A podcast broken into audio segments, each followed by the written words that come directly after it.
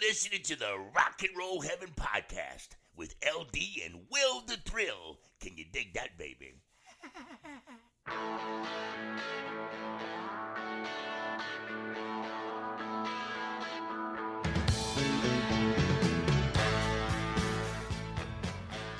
Hey guys, welcome to Rock and Roll Heaven, the podcast where we talk about the lives, careers, and deaths of famous musicians and sometimes other things like right now. I am your host, LD. Along with me for the ride is Will the Thrill. Hello. Hey, he got a nickname. I did. I'm officially in the club. um, so I guess you guys heard right up top, we actually have a new intro for Will. We'll also have a new one for TJ2, which, if you guys listen to the Christmas episode, you guys know that's my brother. But we have to bring him into the what 22nd century. What what century are we in right now? He's got some catching up to do. He's got a little catching up to do. So uh, we're we're working on it. But uh, this might be a a a, a trio. I almost said a three way, and I'm like, I'm not doing that. Are we doing phrasing? Is that yeah. phrasing? So I do want to thank my good friend Johnny Rock for doing the two intros. He also did the original intro for the show as well, but he did do two new intros for us. And he is an incredible actor. He's based out of Louisiana and he is coming up in a, he's just got the leading role in a new feature film called Go Fishing because of COVID, they don't know how they're going to release it. Uh, as soon as I get that information, I will relay it to you guys. But I would love if you would check him out in that movie. He is an incredible talent. And I just want to th- give him a huge shout out and a huge thank you. Again, his name's Johnny Rock. And uh, he's just incredible. And he did it on the fly. And he is just, he's perfection. And he's got such a cool voice. And he's got that laugh at the end of the intro, which is just amazing. yeah. And he, he does this great you know he's, he does a lot of voices and stuff like that and he just has that great wolfman jack voice mm-hmm. that he just like volunteered for us and you know i'm eternally grateful for him because it's just it's it wouldn't be a show without his voice. So thank you johnny. You're awesome. He's the voice of rock and roll heaven. Yep. And uh, so today we're going to be talking about songs that are based on true stories. And the reason why we're talking about this is because i i think we wanted a small break from just all the gloom and the doom and the sadness uh, that has been 2020. it's just it's it's been if it were a food, it would be black licorice. But I like black licorice, so no, so no, it wouldn't be. Well, what would it be? I, no one likes black licorice. You're the only person. Every every piece of black licorice in the world that's being produced today is being produced for you. And I'm honored. Thank you. I'm gonna go with something I think is universally just gets groans, and that's licorice esque. Even despite Circus my peanuts. no, those don't taste taste like licorice. Oh, okay. I was gonna say Jägermeister. oh, well, if 2020 was a drink, it would be uh. It would be Jägermeister. What do you what do you call them? Jaeger bombs. Oh, uh, no, that's even uh, no. Oh, I figured Jaeger bombs would be worse than Jägermeister. Yeah, but the induction the the introduction of something else makes it almost palatable. And I said almost. uh, fair enough. Our next episode is probably going to be our heaviest episode. Uh, it's going to be the race relations and segregation within music within the Jim Crow era. And Mr. Will is going to be taking that episode on. And then after that, we're actually going to be starting our episodes, our four part series on people that passed away due to COVID. And then you know after that we'll see where the episodes take us but right now we just we just didn't feel like we needed to focus on one person so we just kind of wanted to give you guys a little bit of rock history and interesting things for these these first four episodes back and then after that we will get back to our single person episodes. So today we're going to be talking about songs that are based on true stories and what's interesting about this subject is that a lot of times when you see a movie that says based on a true story, it, it literally might have one aspect of an event that they base it on, but when it's a song, it's actually it seems like it's more valid. There's more it, there's less at stake than a film and there's more accuracy than movies claim to be sometimes. So, we're covering I think there's 7 songs here. I realize you you probably left one out, and you probably did it on purpose.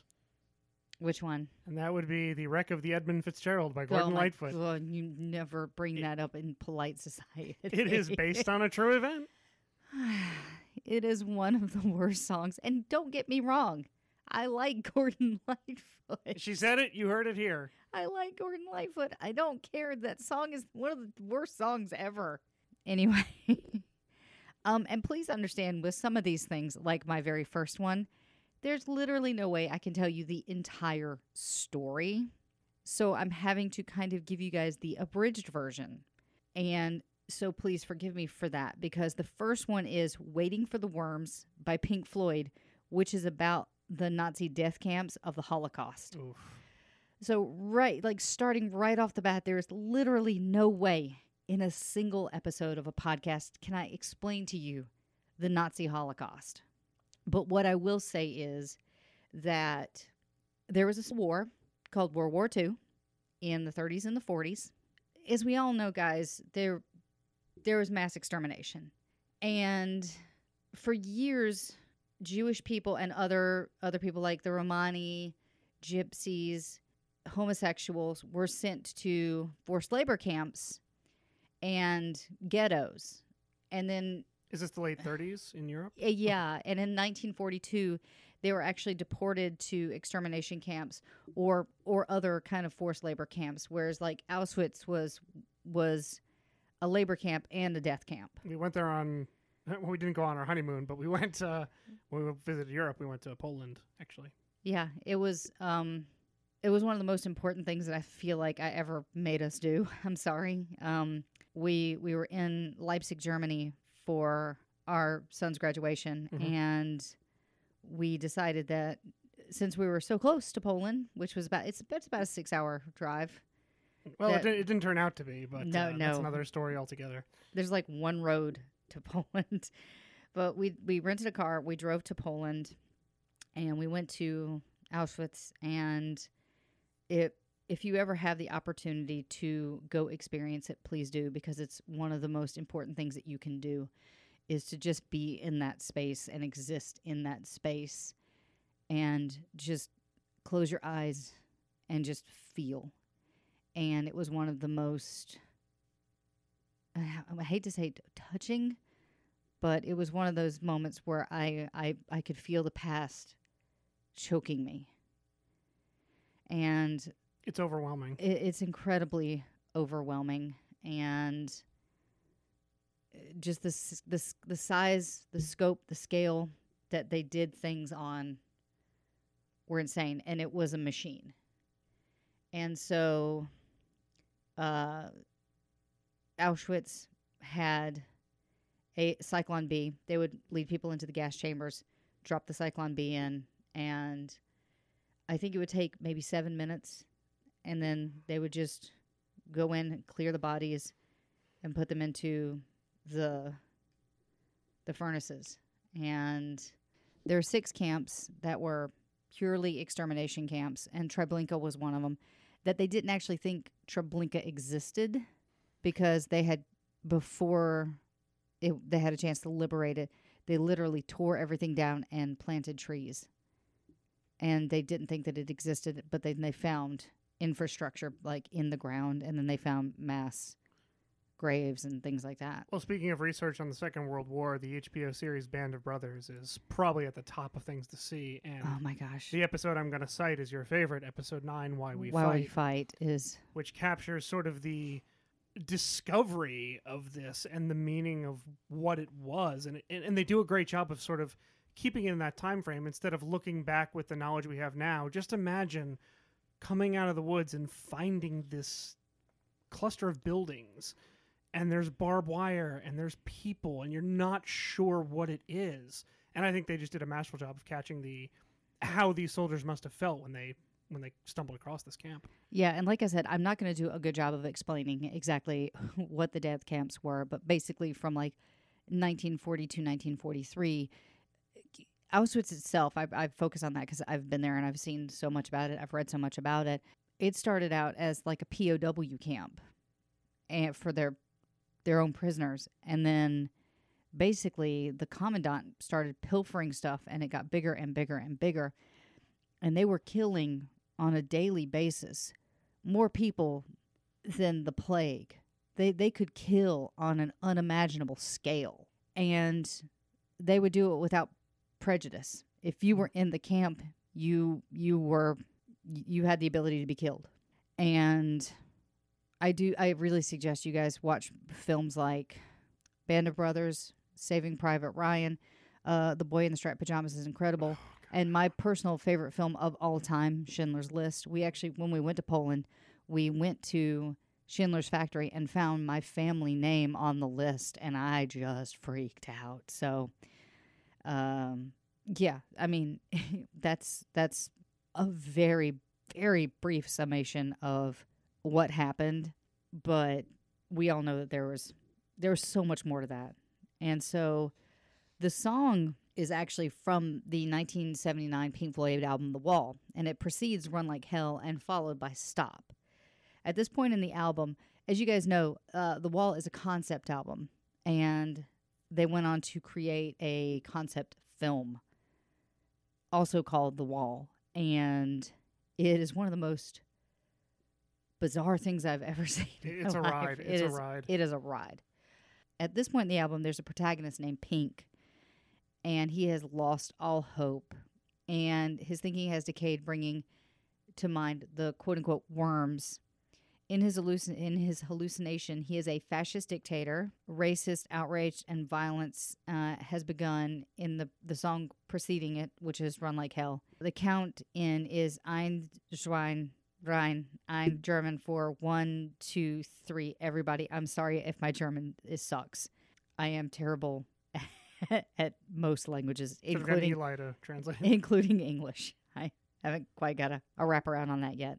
Um, in the beginning and the end, the crowns chant "Hammer," a reoccurring representation of fascism and violence in the wall. And if you guys have seen it, there's the the marching hammers. Isn't it Bob Geldof? I, I don't know. Can you can can you uh, find that out for me? Let me verify here. Yes, it is. Pink was portrayed by Sir Bob Geldof. Very good, Bear. I try. I don't think I rem- I remember the shaving part. That's Geldof. That's okay. Yeah. That that is him. Okay. Well, thank you for that, honey. Sure. the song is a slow lending march in G major, beginning with David Gilmour and Roger Waters alternating calm and stringent voices, respectively. Uh, Waters takes over with an extended vamp on A minor. This is all music stuff, but basically, he was harkening back to the song "The Happiest Days of Our Lives," and he concludes by saying, All you need to do is follow the worms. Toni Tennille of Captain and Tennille and Bruce Johnston of the Beach Boys contributed backup vocals to the song, and the original plan was to have all the members of the Beach Boys harmonize on The Show Must Go On and Waiting for the Worms, but that idea was scrapped. So I am just going to play a little bit of Waiting for the Worms.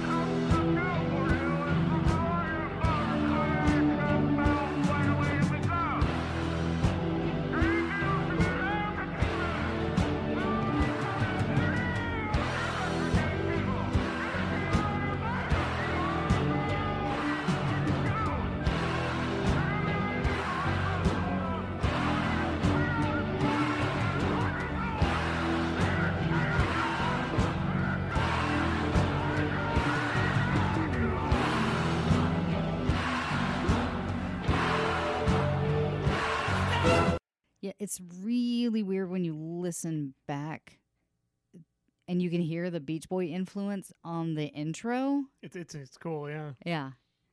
Okay, so the the next one that we got coming up is probably a story for the Deadheads, Hmm. I think, but it's not actually the the Grateful Dead. This is the Ballad of Casey Jones by Wallace Saunders about a 1900 train wreck in Mississippi and the engineer's heroic death. But I'm sure that most people don't know the Wallace Saunders version. It, they probably know the Grateful Dead version. Oh, absolutely. It's very popular. Yeah. So uh, I chose the Wallace Saunders one for uh, out of a hat. And the Dead took some liberties if you read the lyrics. Well, I don't believe there was cocaine. Chances are there, might have been. There might have been. I, I wasn't there. Well, in the 1900s, it would have been acceptable. Possibly, yeah. I'm not a cocaine expert, but I think that for some reason that that, that was legal. Like you uh, put pep in your step or something. But anyway, Casey Jones was a real person. He was a locomotive engineer who became a folk hero after his death in a train crash in the 1900s. It was actually 1900. It was commemorated in a number of songs, including the the Grateful Dead one that we just talked about. According to legend, Jones died with one hand on the train whistle and one hand on the handbrake. Born John Luther Jones in Missouri in 1863, the future folk hero moved in with his family as a boy to Casey, Kentucky, the town from which he got his nickname, Casey, Oh. Casey Jones. As a teenager, he began working for the railroads and later moved to Jackson, Tennessee. And on April 29, 1900, Jones, then an engineer for the Illinois Central Railroad, arrived in Memphis, Tennessee, having driven a train there from Canton, Mississippi. In Memphis, he actually found out that an engineer that was scheduled to make the return run that, that night was sick, and so he volunteered to take his place. And he was noted for his exceptional punctuality and scheduling, and he he what is the best way to say this? He put his punctuality over safety. Got it. Uh, there was always a degree of risk with his runs, Hmm. but that actually wasn't a factor on his last journey. There are some disagreements about the sequence of events of the night of the 29th and the 30th. He was due to run the southbound passenger service from Mississippi to Canton, departing at 11:35. Owing to the engineer absence, he had to take over that service throughout the day, and so he would be deprived of sleep. He eventually departed 75 minutes late, but he was confident that he could make up that time because he was driving what was called the engine known as the Cannonball, which was a 10 wheel engine number 382. Was this the Concorde of trains? I might be. Approaching Vaughan at high speed, he was unaware that three trains were occupying the station. One of them broke down and directly on his line. Some claim that he ignored a flagman uh, signaling to him, though this person may have been out of sight on a tight bend or obscured by fog. All are agreed, however, that Jones managed to avert a potential disastrous crash through his exceptional skill at slowing the engine and saving the lives of all the passengers at the cost of his own. For this, he is immortalized in the Ballad of Casey Jones. I said the word immortalize. Nice. Oh my gosh. So how did he die? Uh, basically, I think he kind of skidded into another train because he was at the front of the train. But he was the only one who was killed? Yeah, he was the only. He saved all the other passengers. So basically, from the moment that the accident happened, a ton of songs came out about him. He was a folk hero. And there was a version of a tune that was performed on the vaudeville circuit in 1900, 1909. A pair of songwriters published Casey Jones based in part on earlier melodies, and it became a hit for various recording artists. The songs helped turn Jones into a folk hero, and his story was later dramatized on radio and TV. And in the 1950s, his house in Jackson became a museum. Wow. So that's Huh. the story of Casey Jones. He was a real person and he saved the lives of the passengers on his train. Wow, I actually didn't know all the details of that story. I'm I'm leaving out a ton of extra Oh, details yeah, about yeah. how he saved them and I'm I'm I want people to go and learn. yes. Like find the story interesting and then go and learn. Learning is fun. Learning is fun. I love it. I'm sorry that I didn't do it until later in life. Yeah. I missed that point in school, the whole learning part. I didn't start learning until I got out of that place. Yep. so the song helped preserve the memory of Jones through the years in its 40 plus versions and enhance Casey's legacy uh, to the extent that he has become something of a mythological fear, uh, hero, kind of like Pecos Bill or Paul Bunyan. Mm. Books and pulp magazines about the railroad and its heroes help perpetuate his memory as well. Soon after, the first song was sung by a friend of Casey's named Wallace Saunders to the tune of a popular song known as Jimmy Jones. He was known to sing and whistle as he went about his work in cleaning steam engines. In the word of Casey's wife, Wallace's admiration of Casey was short of idolatry.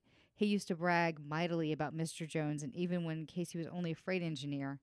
But Saunders never had the original version copyrighted, thus, there's no way of knowing precisely what words he sang. As the railroaders stopped in Canton, they would pick up the song and pass it along, and soon it was hitting up the IC line. Uh, but it was up to others with a profit motive to take it and rework it for a nationwide audience. Illinois Central engineer William Leighton, who um, appreciated the song's potential enough to let his brother Frank Leighton and Bert Leighton, who were vaudeville performers, sing about it. They took it and they sang it in theaters around the country with choruses added. Apparently, even they neglected to copyright it. So, no copyright yet. Yeah, it's still floating around the vaudeville circuit, right? Yeah. Uh, reportedly, Saunders received a bottle of gin for the use of the song. Nothing more was heard, from him at this time, and he passed into history as the man who helped make Casey Jones an integral part of American folklore. All for a bottle of Beefeater? That's Yeah. okay. Finally, with vaudeville performers T. Lawrence Seibert, I hope I'm saying that name right, sorry, created the lyrics with Eddie Newton on the music, and it was published and offered for sale in 1909 with the title Casey Jones, the Brave Engineer. As their intent was to entertain, it was hailed as uh, it was hailed on the cover of the sheet music for the greatest comedy hit in years and the only comedy railroad song. Okay, this version was was stringently objected to by Casey's wife for making her appear to have been unfaithful to Casey. The offending lines reading Mrs. Jones sat on her bed, a citing just received a message that Casey was dying. Said, Go to bed, children, hush your crying, because your papa's on the Salt Lake line. This is similar to the line, uh, the song Duncan and Brady, and she spent her remaining years refuting those lines. The devil hasn't shown up in 58 years. That's what she said. There's a lot going on there. There, okay, I don't. Un, again, you know what we find funny today is not what they found funny 110 years ago. That and I'm trying to figure out how something like this would happen today. Like the idea of this legend being passed along on, on TikTok. I mean, what's the what's the medium of the what's the equivalent of the vaudeville circuit today? Uh, creepy pastas, Oh, okay, that's fair. Reddit. Mm. Um, 4chan is that the one that's just I, I don't even know. I think 4chan's gone now, and now it's 8chan. is that a joke? I don't know. Oh. I know. I actually think You could be right. I don't know. I, I think I'm right. I don't know though. Um, but I mean like our internet history is kind of our vaudeville circuit. Like our YouTube channels are are our vaudeville. That's our entertainment. That's people who have a different kind of platform and it's accessible to more people. So that's kind of like how vaudeville was back then. But now, I mean, it's kind of, okay. So you know, you guys might know I'm into makeup, and you know how Jamie French, one of my favorite makeup artists, uh, did the the tiny hands and the tiny face. Uh, she the one that's like the '80s makeup. The 90s. Yes. Yes. Okay. Yes. And then people were like, you weren't the first person to come up with the tiny hands, or you weren't the first person to come up with the tiny face. You should give credit where credit is due. But it's like, how do you Oh, Oh, how gonna do go. you find the original person that did this and give them proper credit? That's that's ah. kind of how I think it happened. Uh, statistically speaking, you're probably not the first one to come up with anything. Nope. And I, I don't say that insultingly. I say that because, you know, like this, we're talking about artists who created something about a known incident and sort of their take on it, and that's what that's what keeps these legends going. Is you know the take on it's not the incident itself. Yeah, so I I looked up a couple videos on YouTube and I think this is the closest I'm going to get. So, here we go.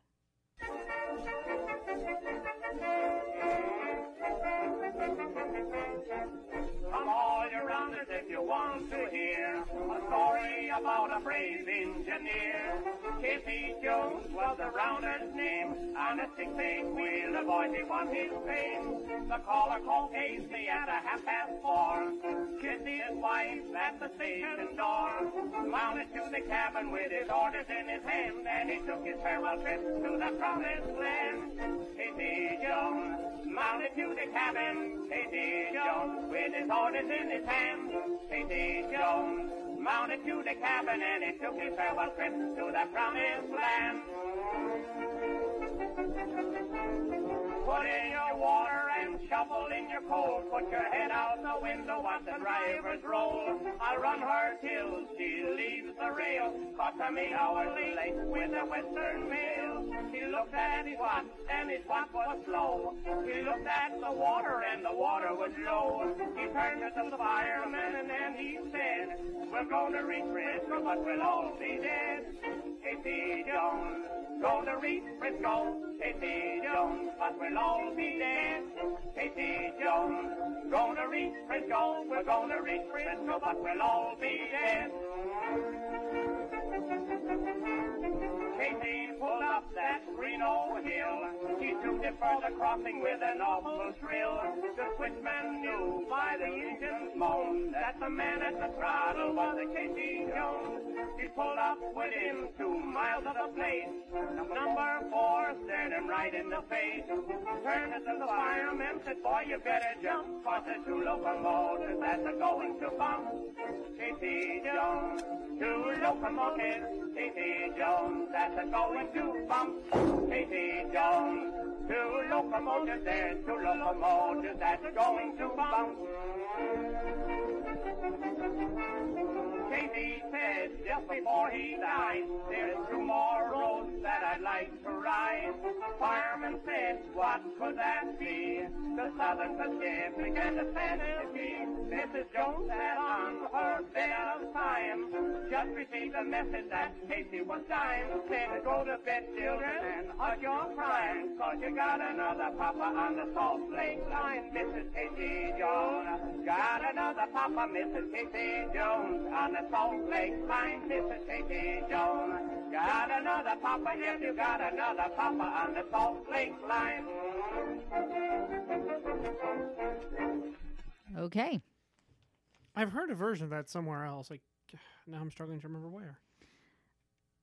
Yeah, and I, I guess the offending line was you have another papa somewhere, but on the Salt Lake line, yeah. But the fact is, uh, she was, she never remarried and she wore black for the rest of her life. So I could see how you could be offended by that. Yeah. So, Yes, it looks like it's been performed by the Grateful Dead and Johnny Cash. yeah. And because no one knows exactly what the original lines were, the version that we played was a version. It was not Wallace Saunders' version, it was a version of the song. So, but I am going to tell, I'm very excited because in this uh, episode, I get to talk about two subjects that I know way too much information about and could literally start my own podcast on both of these subjects. And so here's my most exciting one. And then my second most exciting one. I'm I'm glad that I have Will sitting next to me so he can tell me to shut up. But I'm going to talk to you about DB Cooper, which is a song by Todd Snider about the first commercial airliner uh, skyjacking in the U.S. history to not end in an arrest or death. And it was never resolved, And correct? it was never resolved. Please, please, DB Cooper, if you're listening to this right now, Dan Cooper, whatever, you know, I don't, I love you. I just, I just want you to come forward because you can come forward now. The, the the statute of limitation is up. You are a folk hero. Look, I'm not saying hijack planes. Oh, for the love of God, I'm not saying that. But I'm saying, uh, no one got hurt. there was no damage. And I think that's Yeah. why I, I, I like it because no one got hurt except for possibly DB, but but even then, we don't know. we don't know. So pretty much it was on the afternoon of November 24th. So uh, it was Thanksgiving of 1971. And a guy calling himself Dan Cooper approached the counter of the Northwest Orient Airlines in Portland, Oregon, and he used cash to buy a ticket on flight 305, which was bound for Seattle, Washington. And it was one of the greatest mysteries ever. He was like a super quiet guy who was wearing like a nice jacket tie but had a cheap attache case. He was in his mid 40s. He was wearing a black tie, white shirt, ordered a drink. It was bourbon and soda. And he was wearing these big glasses, which is why if you see the the picture of Do you know the brand of bourbon? Just thinking that's something you would know. I'm so sorry. He, he ordered the drink before the flight took off, so I'm not really sure. So it was about three o'clock when he handed the stewardess a note. And initially, the stewardess thought that it was he was trying to hit on her, and so she folded up the note and she put it in her pocket and she walked off. And a few minutes later, he called her back and was like, "Ma'am, you want to look at that note?" And so she went back. She unfolded the note, and it was like, "Ma'am, I have a bomb." And she walked back over to him. He opened up his this cheap attaché case, and what it looked like was a bomb. The note said that he wanted two hundred thousand dollars, but it didn't specify what denomination it was. He also wanted four different parachutes, which is weird. that is odd.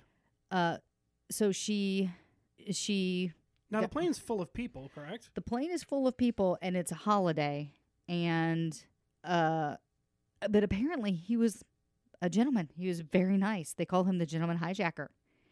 And so they landed the plane in seattle and he let off all of the passengers and there were only 36 passengers on the flight for one thing. So it was like this is 1971 it, air travel i don't think was the same as it is now I think it was a little bit more luxurious back then. It was like an event. And he exchanged those guys. He kept a couple crew members, and the plane took off again, and he set a course for Mexico City.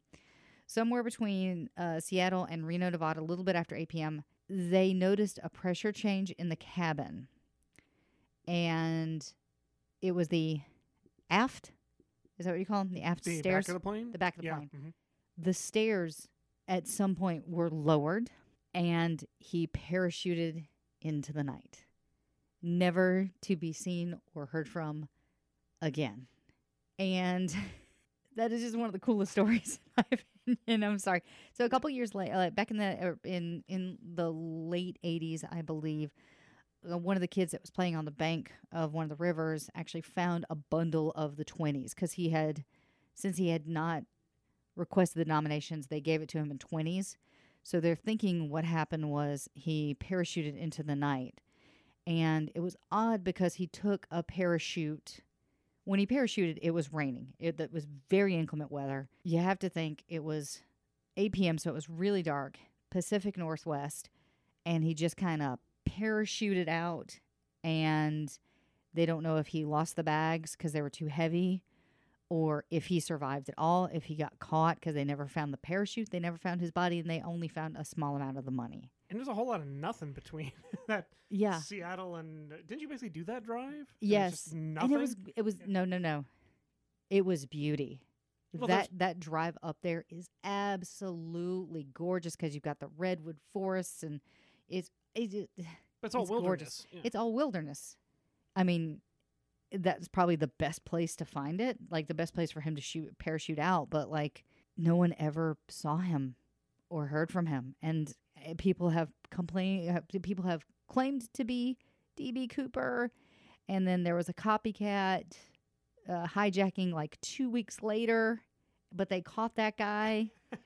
and I mean, it's a banana story. And again, I'm just giving you guys like the bare bones story of this, but it's one of my favorite subjects. I just find it so incredibly fascinating because during this time, there were a ton of hijackings. And normally, I think there was even a joke, something like uh, the Mexican Express or the can't Cuban. Express. Like they would hijack a plane from New York and Oh, and route it there? route it to Cuba.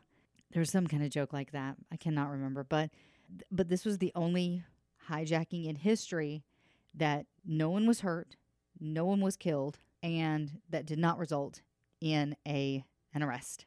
And I just he is I know it sounds weird to like hold up a criminal like this, but there's just something so incredibly fascinating about this. So please don't hate me, guys.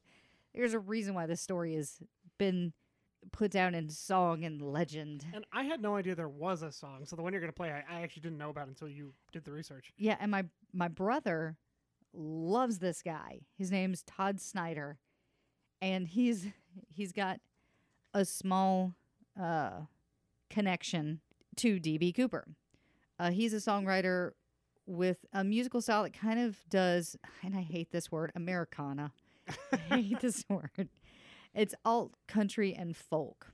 In 2011, newspapers reported that the FBI had a credible lead in the mysterious case of D.B. Cooper, and once again, the authorities were baffled about the identity and the fate of the man. And like what? But the problem was when he went up to the counter, he bought the ticket as Dan Cooper, but they didn't require any kind of ID.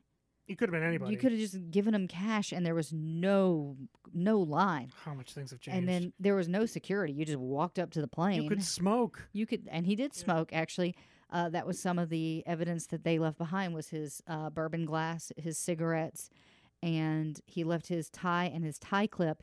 And oh my God, I would love to have that in my collection of weird things. And uh, and that that was the other thing is that the press reported it as DB Cooper. Something got lost in translation, but I think it was because he was in seat B, and they took Dan Cooper and then Dan B Cooper. I think that's what happened. But again, we have no idea if that's accurate or It- it's just all no, over his the place. his name could be William Hickey, and he could be What? your dad.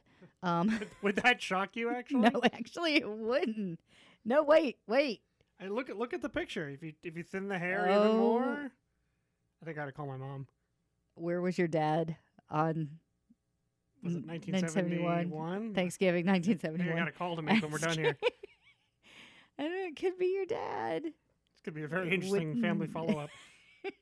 if he is, I married into the best family ever. so, this is a quote. Although I was around when Cooper disappeared, my interest in him peaked with a great song about a hijacker by Todd Snider. And this is uh, the article about the song. The best thing about Cooper, the, the Cooper news, is that it gives me a chance to post one of my favorite Todd Snider songs, aptly named DB Cooper. Todd Snider is a singer songwriter who tells great stories with his songs, and he's noted as one of the greatest influences as Ramblin' Jack Elliott, and it shows in his music and his presentation. The Washington Post recently reviewed Snider's latest live CD, Todd Snider Live. The storyteller explains that he m- might be the most likable man in music. and after I, I heard this, because uh, I, I played it uh, before the show, I kind of dig this guy, and I know my brother really likes him. Yeah, he's a big fan. Uh, the article reports that Snider is one hell of a performer, having built up a cult following thanks to the nearly 20 years of concerts that double as side splitting storytelling sessions. Snider's song DB Cooper from the CD Happy to Be Here recounts the story of DB Cooper fairly accurately. And he does combine a bit of poetic license and childhood memory to make an excellent tale, an excellent song.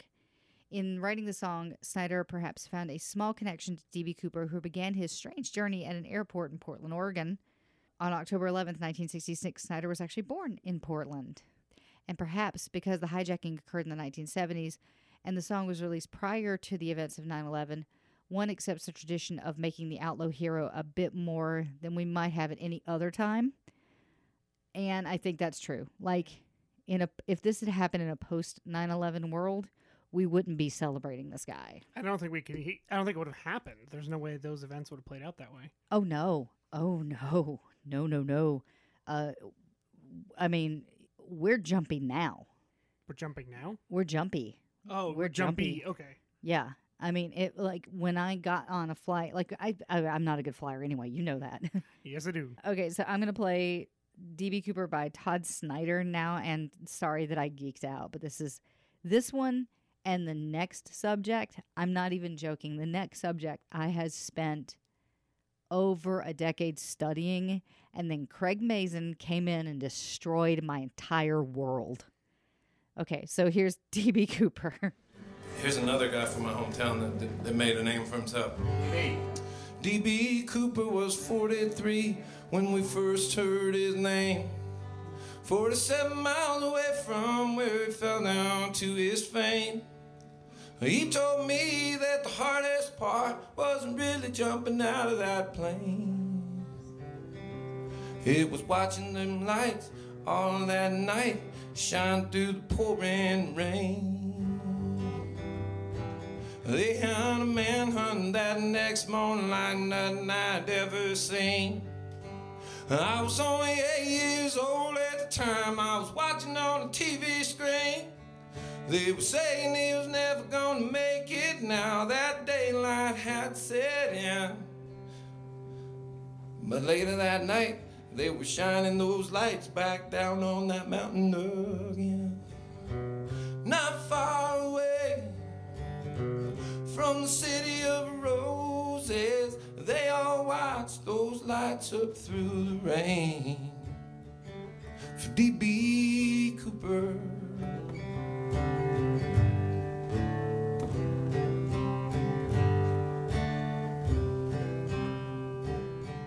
So the cops blocked off all the exit roads. Hey, they turned loose all of their hounds. They even dragged a river up a couple of times to see if he had drowned. With all those men working overtime, they swore they would bring him down. But a parachute and a few hundred dollars is all that they've ever found.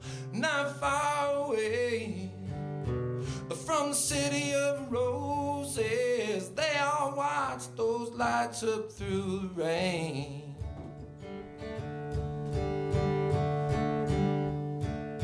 Now, some people say that he died up there somewhere in the rain and the wind. Other people say that he got away, but then his girlfriend did him in. The lawmen say if he is out there someday, they're gonna drag him in.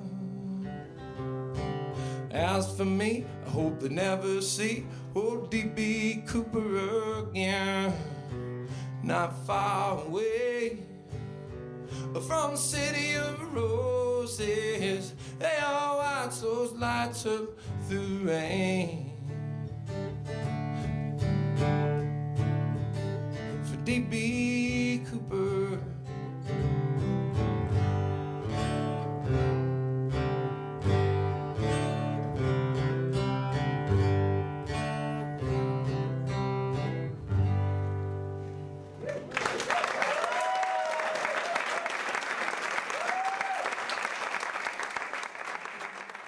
Again, no idea that song ever existed. I did no clue. But uh, that's a delightful one. Yeah, I like it because it's okay. It goes along with kind of like the Portland vibe of How so? music. Um, just like that interesting, introspective storytelling Hmm. kind of quirk to it. Okay. Hey, we watched Portlandia. It's weird. yes, we did. I will say that that area is gorgeous. If uh if if we have a chance to make it up there again, I would love to because that to Portland. yeah, that whole ride is absolutely beautiful. Okay, so I kind of jumped the gun on telling you guys about how Craig Mazin destroyed 10 years of my life. But that's because I discovered the story of Chernobyl hmm. about 15 years ago. And it was so incredibly interesting to me about the lies, the intrigue, the the secrecy, the fact that right now there is a town that's being taken back by nature, Pripyat. And I'm going to tell you guys a very, very brief story of Chernobyl. But I will say that there's a fantastic book called Voices of Chernobyl if you want to read firsthand accounts of the actual event, which is where Craig Mazin found a lot of his information from. And I read the same book, he read the same book, and then we talked about it on Twitter. And I didn't realize that he created the television series Chernobyl, which was one of the best uh, limited series I have ever seen in my life. Jared Harris is in it. Uh, Stellan Skarsgård is in it. It is a fantastic story. HBO does it again. Yeah, and uh, they're they're pretty pretty true to life, including like I because I was sitting on the couch like yelling at the TV as we were watching the special. I'm like, it didn't happen like that. okay, and the thing that got me to tweet to Craig Mazin was I saw a guy on Twitter say something about Craig Mazin, and I was like, oh, I wonder if he's going to bring up, you know, uh, Vladimir Pontokovic. I cannot say Russian names. I was like, you know, the photographer. I, I, I pointed out, I was like, I wonder if he's going to talk about this photographer that went in to Pripyat and Chernobyl after the meltdown, and he died and he was buried with his camera. And the, this guy tweeted back at me. He was like, "We didn't really have time to tell everyone's story," and I'm like, and I looked and at that the- was Craig Mazin. It was Craig Mazin. So I kept having conversations with Craig Mazin, and there was a podcast that follows it. So uh, I'm getting way off track because this is seriously like something I could talk about for days. But basically, uh, the Soviet Union was whole at this point, and Chernobyl happened on April 26, 1986. But it was built in the late 70s, about 65 miles north of Kiev in the Ukraine. And the Chernobyl plant was one of the largest and oldest nuclear power plants in the world. And they were running a test. And again, this is the condensed version, but a sudden surge of power during a reactor test destroyed Unit 4 of the power station at Chernobyl. And it released a massive amount of radioactive uh, material into the environment. Emergency crews responded to the accident, used helicopters to pour sand and boron on the reactor debris. The sand was a way to stop the fire and to try to cap the release of radioactive materials. And the boron was to prevent additional nuclear reactions from happening so it wouldn't cause like a chain reaction because this was part of four units and it was reactor four that uh, exploded. And so there were three other reactors that it could have caused a chain reaction, but luckily it didn't. Um, they kind of built this thing on top of it called a sarcophagus, but it's not enough and it's going to degrade eventually. So they're going to have to build and keep building, and things went down into the soil and it's a mess. But it's they closed off the area within 30 kilometers of the plant, which is 18 miles, except persons with official business. And initially, the, the number that they put was that it killed 28 people of the site's 60, uh, 600 workers. Ooh, that's that's low. Yeah. Um, another 106 receiving a high enough dose to cause acute radioactive sickness. On the fire department. ra- right? radiation sickness, excuse me. Yeah, the fire department. And that was that's a heartbreaking story. That's like one of the first stories in the book Voices of Chernobyl where um Ludmila, this woman, her husband is a first responder, he's a firefighter and she's pregnant. And he went to go fight the fire and got radiation sickness. And she disobeyed rules and ended up absorbing basically all the radiation from his body and uh, she had a stillborn baby Well, the, the the fetus absorbed the radiation. Yeah. Is not the issue. yeah, and uh, he he ended up passing she lived the baby died it's uh is is it's the whole thing is Which they do cover in the series, if I remember correctly. yes she's one of the main characters um which is t- like that whole series i'm just crying from beginning to end i don't even know how you handle me it was like It's six outstanding. Yeah. It's six hours of me just openly weeping. Um, so they have this thing called the exclusion zone now, which um, Belarus, uh, the Russian Federation, and millions of inhabitants, including uh, Pripyat, are this. There's a there's a exclusion zone, and you can actually go on tours now, and that's my dream vacation. to go to Chernobyl. I just want to go to Chernobyl. You wanted to go there from Poland, but A, the rental car company wouldn't let us go there, and B, it was like another 28 hours. Yeah, but we'll I'll make it there. I will make it there. I promise you cuz I just want to see nature taking back what is rightfully theirs. it's Kind of shows you our place in all this, doesn't it? it it does. It's like, you know, this this this place was supposed to be the height of technology and power and in 4 days It was completely empty and it sits abandoned since 1986. What's that show? Life After People, where it shows the yes, love that show Mhm. where it shows how and and But that's what it looks like. but they Yeah. pointed that out in the series that Chernobyl has is 40 uh, 86 I can't do math 86 to 96 Well, it was 1986. yeah so it's almost 30 years 30, almost 30. Yeah. so it's when they did it I think it was like 25 years when that show came on the air and they showed what happened to a city when no one lives there for 25 years and it's beautiful and they were Sorry, having, the math would be it'll be 40 years in 2026. yes Yes. So there was like a May Maypole Fest, Mayfest, May. There was supposed to be like a festival, and they had things like bumper cars and a Ferris wheel. And so if you Google Chernobyl Ferris wheel, there's this iconic photo of Mhm. this Ferris wheel that was put up, and of course it's radio radioactive, and uh, y- no one should ever touch it. But it's just there's so much beauty in that for me. So please go look up more information because I can I cannot tell you. I have, I literally have ten years of research where I found stories about the people that were involved, people that were moved out, people that uh, were actually there the night of the accident, and like maps of the exclusion zones. I Mhm. I just I it was uh, it was an it was this thi- it was this moment in time that fascinated me and I couldn't I could only find one song that wasn't uh the Imagine I think Imagine Dragons radioactive. Is that about Chernobyl? Or it's is that, not. Okay. It's not. Would- but- maybe it could have been. I don't know.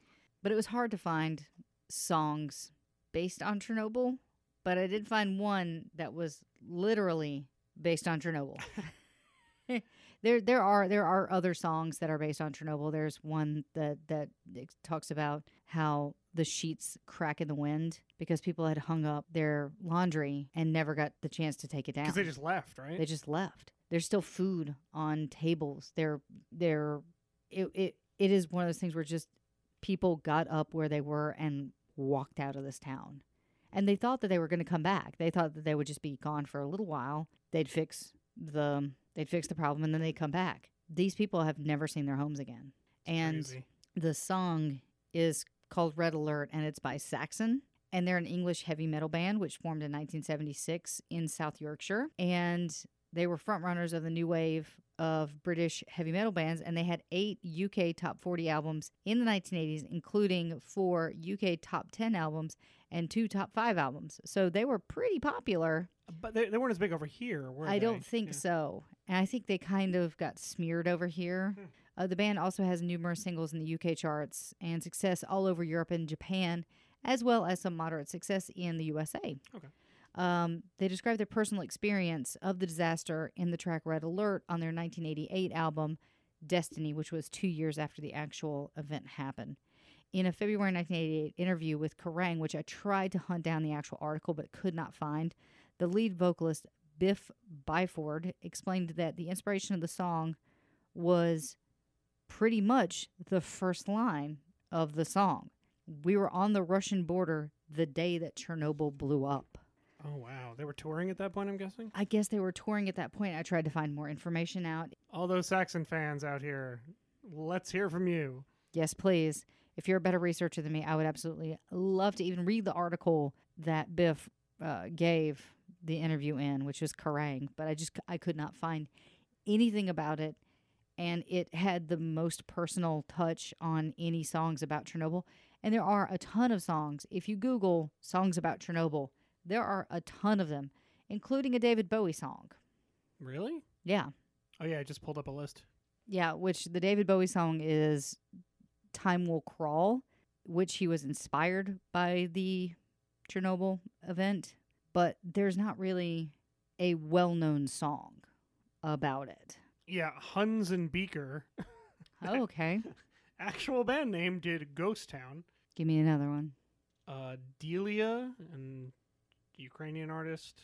Municipal Waste did Wolves of Chernobyl.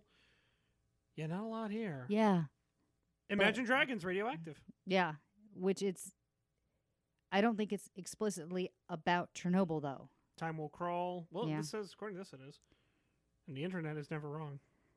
Yeah, well, here we are. I'm going to play Saxon. oh, Linkin Park Lost in the Echo. oh, interesting. Said it was shot in Chernobyl. And what was the video game? Oh, uh, Call of Duty Modern Go- Warfare? Go Ghost Ghost something. I don't think it was a Ghost. It was a Call of Duty game. And Ghost Recon is that something? That's a different series. I think Ghost Recon. Did they go to Chernobyl? I think they went to Chernobyl. No, I'm I'm positive about the Call of Duty, and I can't remember if it's. I think it's Modern Warfare, the first one. where Okay. You go to Chernobyl and you have a what's it called, a Geiger meter, and Yes, Geiger you have to be careful of radiation, and you see the Ferris wheel. It, it is a, a good sequence. Yeah. And when we watched the movie Chernobyl Diaries, do you do you remember what me and Eddie did? No, I don't. Well, Eddie's just started laughing at me because like the Chernobyl Diaries is a found footage film starring the guy from um, Stuff My Dad Says and Jesse McCartney, and right? Jesse McCartney. and Throw a dart at the Hollywood list. and- so, but that's how I figured out he was on the Masked Singer. Um, but it it opens up. You know, they get that when they g- finally get to Chernobyl and they they pull up on the the Ferris wheel, and I just went, and Eddie, full theater, just goes, "Shut up." awesome. so anyway, okay, so we're gonna play Saxon Red Alert. Yeah.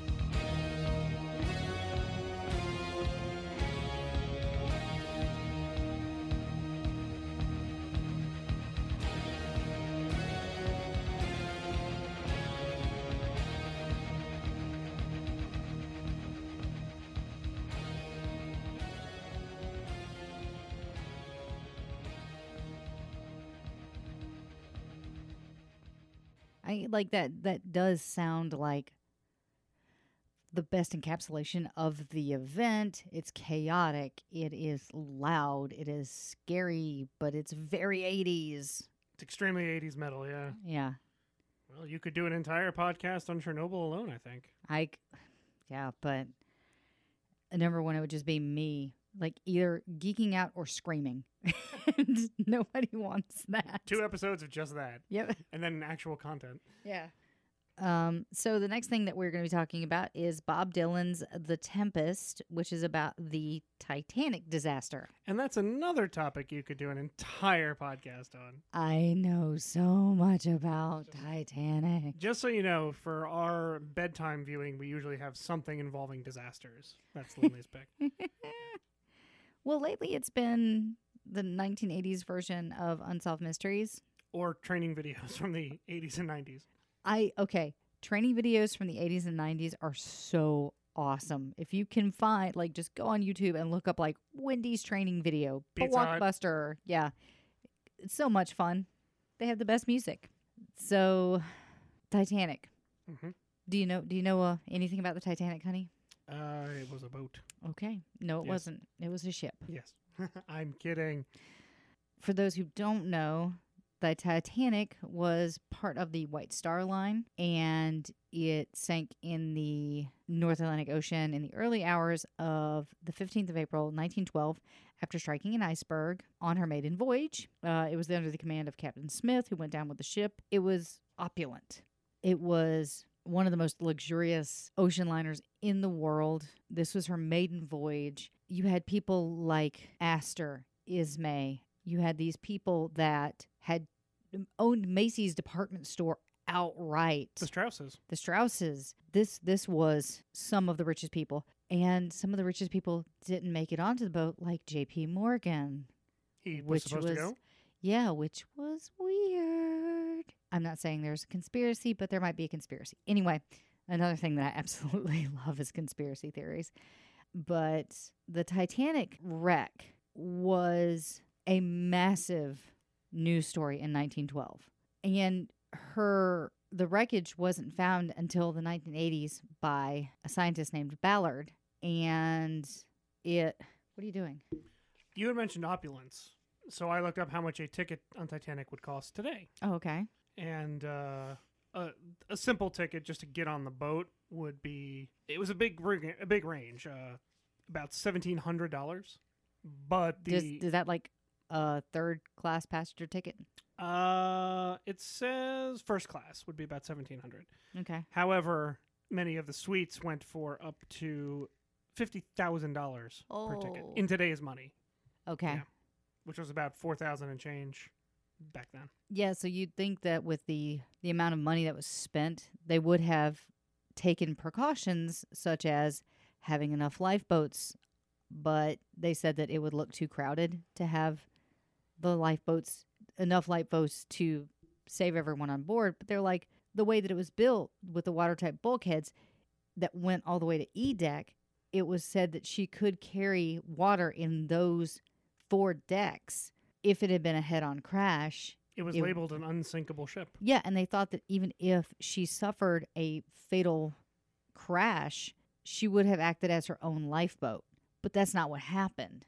The way that it went through and it punched holes in the side, it left her vulnerable to taking in more water. And again, this is something I could literally do a, a podcast on, and it would be 4,000 episodes because I study it because my grandmother was born in 1912. And so I felt like I had a connection to it somehow, some way with my family. So yeah, I could talk so much about it. But again, uh, I think James Cameron did a great job with the film from 1997 called Titanic, which is if if you watch that film, there are photos that existed that he actually incorporated into the film, like the little boy throwing the top and the little girl waving. And he took time and care, and it shows because he built it to 90% to scale. The gym looked exactly the same as it did. And, and it was so impressive. And literally, the first time I watched Titanic, I cried from beginning to end. I cried for like three hours and 14 minutes and beyond, like to the car uh, back from the car to my my dorm, and probably thirty or forty minutes at home. I cried the entire movie because I got to see the Titanic above water. The explanation that I just gave you guys is actually shorter than the song "The Tempest" by Bob Dylan. By a lot at that. Yeah. So The Tempest is the 35th addition to the Dylan catalog. And th- this is the actual album. Mm, okay. The album is called Tempest, along with the song being called. It was released on the 15th anniversary of the self titled Bob Dylan album from 1962. Columbia Records chose September 11, 2012 as the U.S. release date for the album. It was 11 years since Dylan had released Love and Theft, and 11 years to the day since the World Trade Center attacks. On the 14th day of April, 100 years before the album came out, the Titanic hit an iceberg and it sank in the early it sank early the next morning. The disaster, the Titanic disaster, like 9/11 was taken by many as like a hinge moment in history. The song Tempest is Dylan's version of the disaster and it provides both the title of the album as a whole and the song and it's clearly thematically central to the entire album. Hmm. The Tempest is Dylan's second longest song, the longest being the 16 minute Highlands on his longest album ever, which is an hour, 8 minutes, and 31 seconds. And it has never been played live. And the song has 45 verses. Jeez. And, and someone once said if you listen to the whole song, you would rather be on the boat. Wow. Oh, I can't laugh at that. Unbelievable.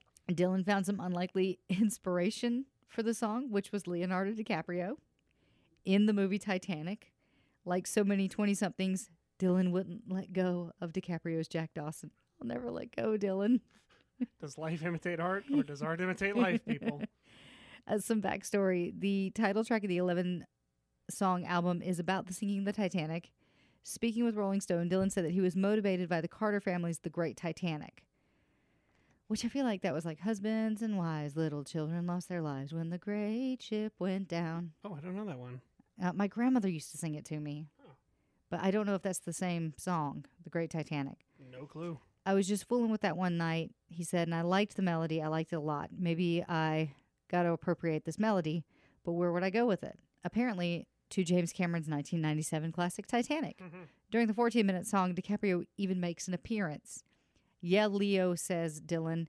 I don't think the song would be the same without him or the movie. So, whether DiCaprio is actually on the song, uh, think Will Ferrell's random cameo on the Jay Z and Kanye West track uh, for the song Paris, or just a reference, was not made clear in the Rolling Stone article. so, okay, so here's the thing The Tempest is what, 13 minutes and In 55 seconds. 55 seconds long. We're not going to play the whole thing because I want you guys to listen to us. But we will play probably about three minutes of it. We'll do a clip, yeah. We'll do enough.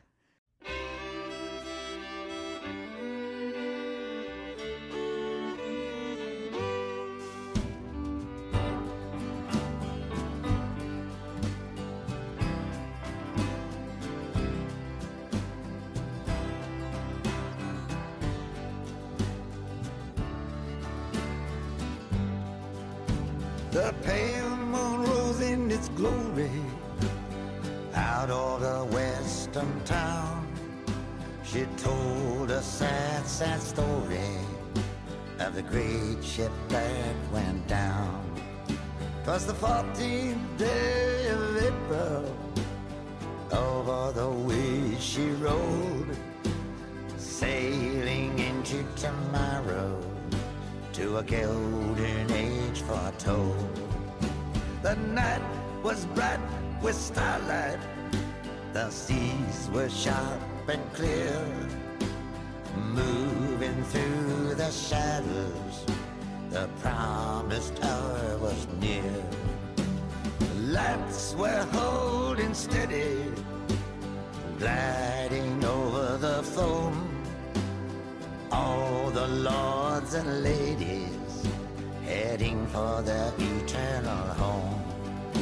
The chandeliers were swaying from the balustrades above. The orchestra was playing the songs of faded love. The watchman he lay dreaming as the ballroom dancers twirled.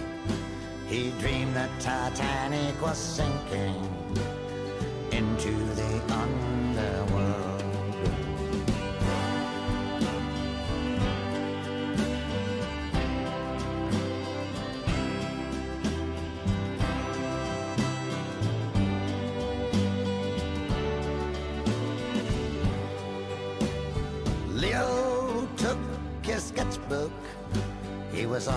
Often so inclined. He closed his eyes and painted the scenery in his mind. Cupid struck his bosom and broke it with a snap. The closest woman to him, he fell into her lap. He heard a loud commotion. Something sounded wrong. His inner spirit was saying that he couldn't stand here long. He staggered to the quarterdeck. No time now to sleep. Water on the quarterdeck. Already three foot deep. Smokestack was leaning sideways. Heavy feet began to pound. He walked into the whirlwind, the sky splitting all around. The ship was going under. The universe had opened wide.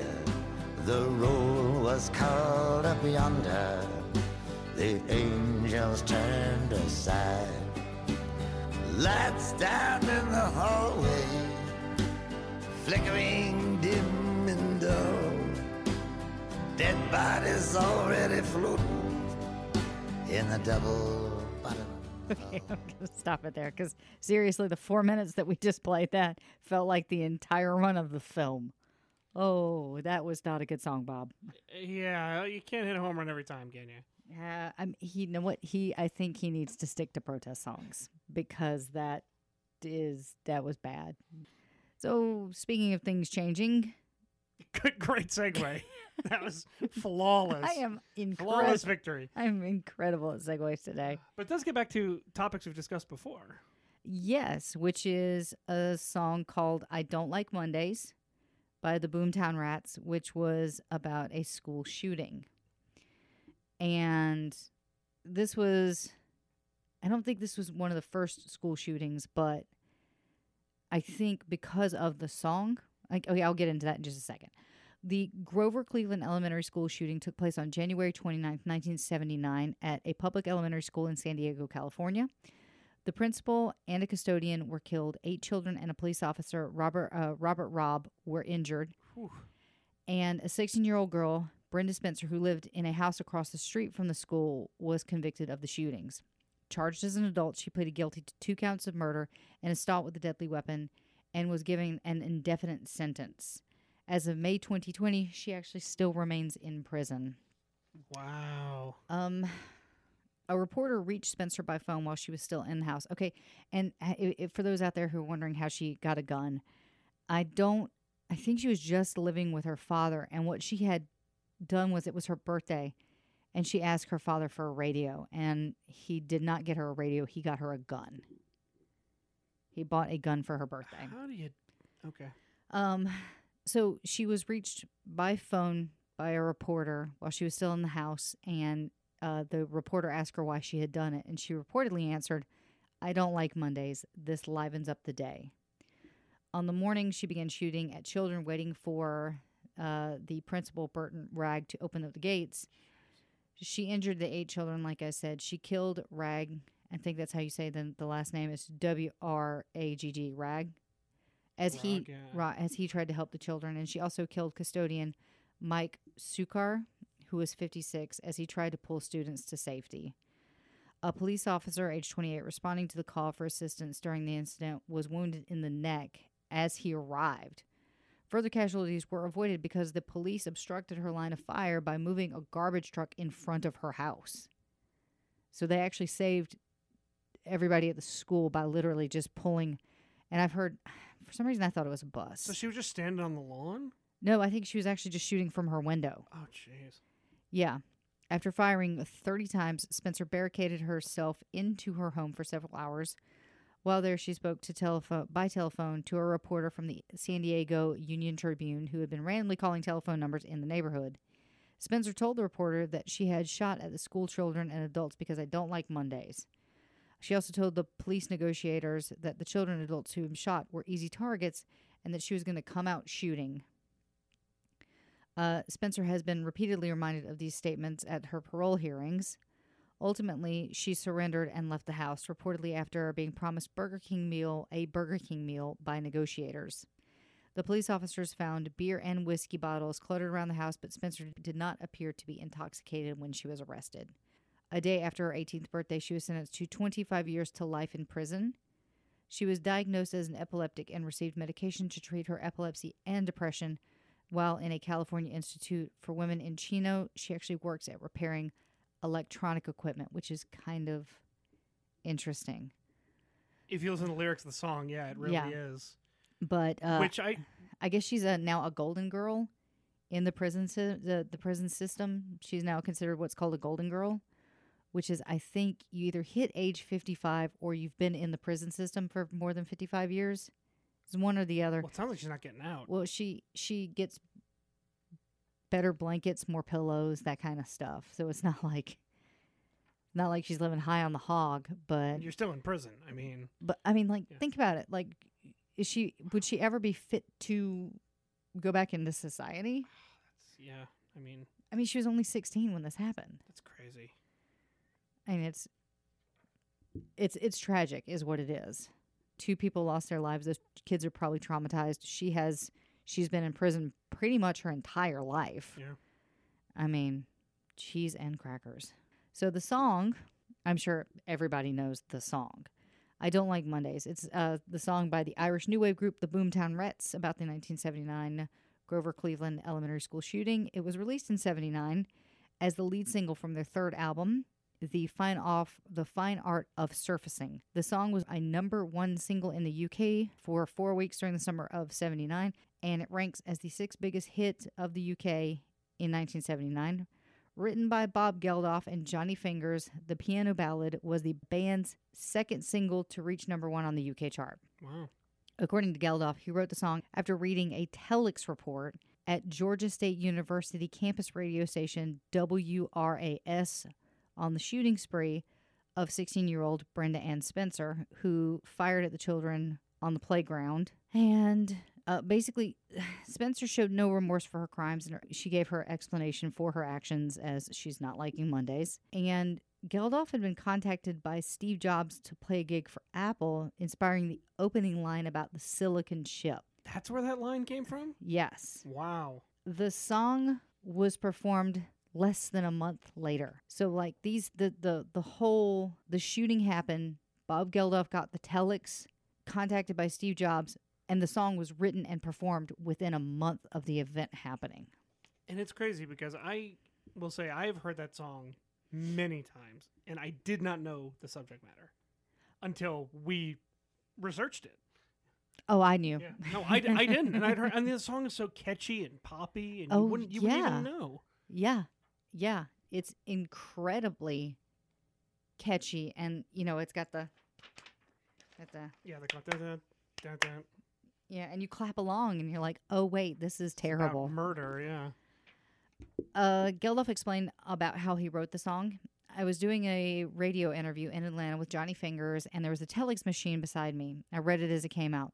Not liking Mondays as a reason for doing somebody in is a bit strange. I was thinking about it on the way back to the hotel, and I just said the silicon chip inside her head had been switched to overload, and I wrote that down. And the journalist interview, she said, Tell me why. It was such a senseless act. It was the perfect senseless act and this was a perfectly senseless reason for doing it. So perhaps I wrote the perfect senseless song to illustrate it. It wasn't an attempt to exploit a tragedy. just the perfect senseless act. And even the that that verse is there is no reason because yeah oh wow Yeah. you break the song down it's incredibly creepy Yeah, well, we're gonna we're gonna hear it in just a second. Geldof had originally intended the song to be a B side, but changed his mind after the song was successful with audiences on the Rats' U.S. tour. The Spencer family tried to prevent the single from being released in the United States, but of course it was unsuccessful. In the years later, Geldof actually admitted that he regretted writing the song because he, he said it made Brenda Spencer famous. Ooh. Yeah, I mean, it's it's really interesting because you think about the shooting, the Grover Cleveland shooting, and Brenda Spencer. We might not know Brenda Spencer's name, but we know the story because the Boomtown Rats. Uh, And again, we might not even know, like you didn't, the context of the song. But he feels like it made Brenda famous. Do we have songs about Columbine or Aurora or Pulse? I, I feel like we have, as a society, backed off that because of scars. Like we we don't want to keep revisiting it again and again. I, I think the last time we saw that was September 11th and since then songs like that have really fallen off. They don't happen you know? Yeah, and I'm I'm curious is you know like the song "Where Were You When the World Stopped Turning" that was that was about September 11th and it's Alan Jackson right yeah, and I think Ray Stevens also put out a song about uh, September 11th as well. But that's that's one of those like watershed moments that the entire world watched. But with Columbine, we don't. Do we have songs about Columbine? We don't because I think it's so macro that you don't want to invade a person's life like that. You know, do you want to write a song about the teacher that passed away at Columbine? Do you want to write a song about Sandy Hook? I, I feel like I feel like that's almost untouchable. Like that's taboo because it's so macro that it's on the world stage, but it it it involves so few people, Hmm. but touched us.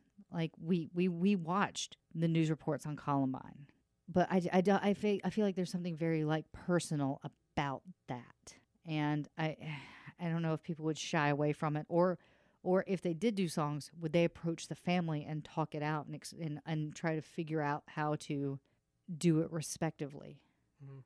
with respect. So, um, all right, I'm gonna play the song now, and we'll be back in just a few minutes.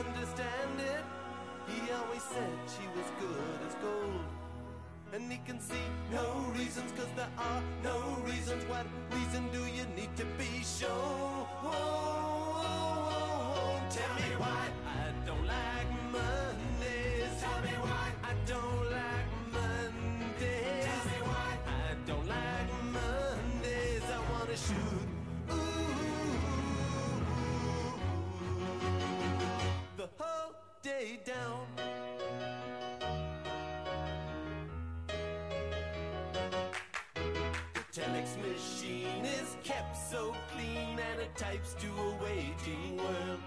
A mother feels so shocked, father's world is rocked, and their thoughts turn to their own little girl. Sweet 16 ain't that peachy keen, now it ain't so neat to admit defeat. They can see no reasons, cause there are no reasons. What reasons do you need? Oh, oh, oh, oh, tell me why I don't like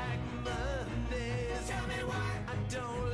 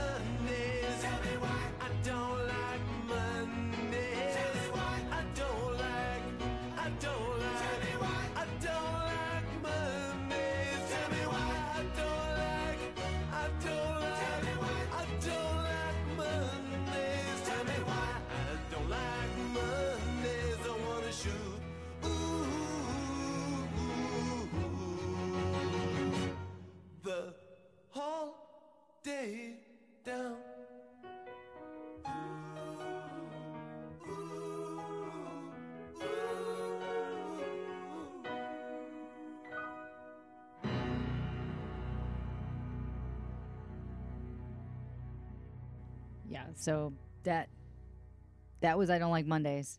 And it's interesting because if you don't understand the context, it is just a pop song.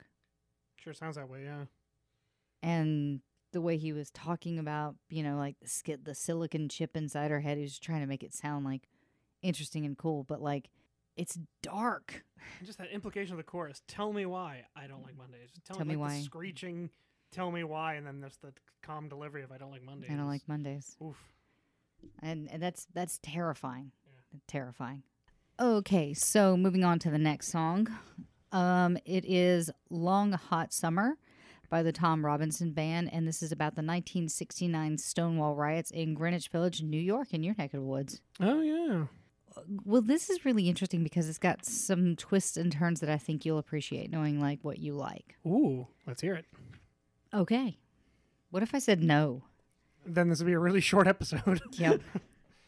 uh, the 1960s and the preceding decades were not a welcoming time for lesbian, gays, bisexuals, and transgender, which is LGBT, and then later on they added the Q plus Americans.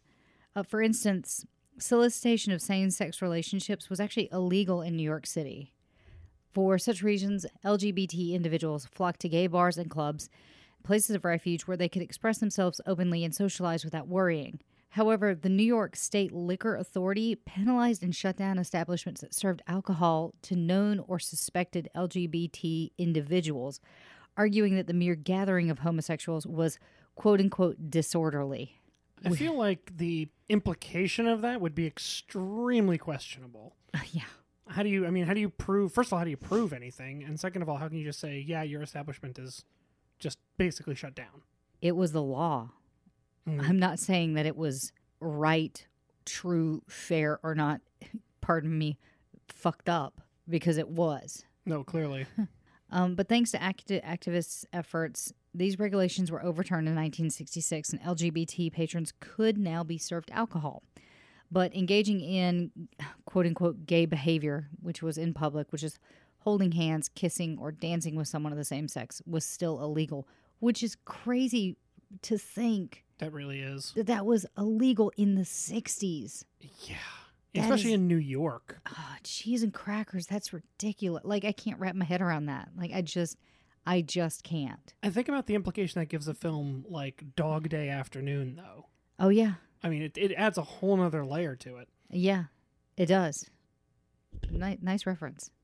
Thank you. So uh, that th- those behaviors were still illegal. So the police harassment of gay bars continued, and many bars still operated without liquor license, in part because they were owned by the mafia. Interesting. Okay. The crime syndicate saw profit in catering to shunned gay clientele, and by the mid 60s, the Genovese family, you know that Mhm. family, That I do. controlled most most of Greenwich Village gay bars. And in 1966, they purchased Stonewall Inn, a straight bar and restaurant, cheaply renovated it, and reopened it the next year as a gay bar. What's interesting is the more I study the mafia, and this does play into what you're talking about, it was above all a business. It was a money making enterprise. And people like Michael Franzese saw opportunity to turn a buck. So I think that was the Genovese family way of seeing a viable opportunity in the city at that point. It was also very interesting because you don't you don't really equate the mafia with being gay friendly, but this makes you turn your head and go, wait a second. Well, there's very strict rules that are usually along religious lines. You know, no women, no children, no drugs. I don't know what the stance would have been on homosexuality. I mean, did they just either look the other way because it was a profit opportunity or Yeah, you would think strict Catholic upbringing would yeah, or, or was the mafia more progressive than we gave them credit for? I don't know. the Stonewall Inn was registered as a type of private bottle bar, which didn't require a liquor license because patrons were supposed to bring their own liquor. Okay. And there are a couple places out here like that, aren't there?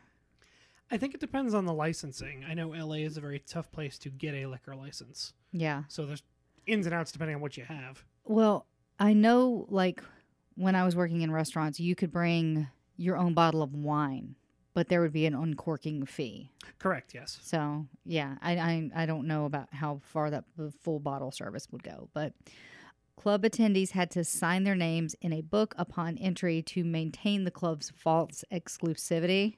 The Genovese family bribed New York's sixth police precinct to ignore the activities occurring within the club. Okay, well that doesn't surprise me. Without police interference, the crime family could cut costs on how they saw fit. The club lacked a fire exit, running water behind the bar to wash glasses, clean toilets that didn't routinely overflow, and palatable drinks that weren't watered down beyond recognition. What's more, the mafia reportedly blackmailed the club's wealthier patrons who wanted to keep their sexuality a secret. And what year was this? 66? Late 60s. Okay. Nonetheless, Stonewall Inn became an important Greenwich Village institution. It was large and relatively cheap to enter. It actually welcomed drag queens who would receive a bitter reception at other gay bars and clubs, which is weird because they would be marginalized amongst the marginalized. Yeah, that's very specific. Yeah. It was a nightly home for many runaways and homeless gay youths who panhandled or shoplifted to afford their entry fee. And it was one of the few, if not the only, gay bars that allowed dancing. Oh wow.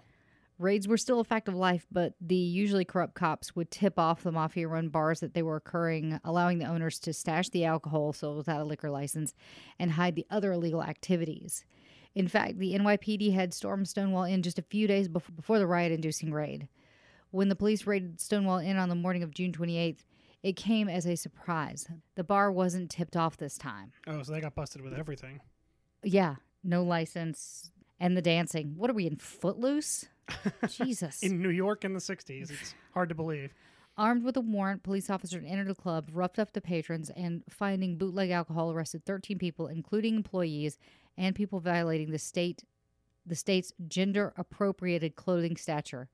Female officers would take suspects, cross-dressing patrons, into the bathroom to check their sex. Oh wow. How degrading! Jesus. yeah, it's hard to believe this is happening at this point in a major city. Yeah. Fed up with the constant police harassment and social discrimination, angry patrons and the neighborhood residents that hung outside the bar rather than disperse became increasingly agitated as the events unfolded and the people were aggressively manhandled.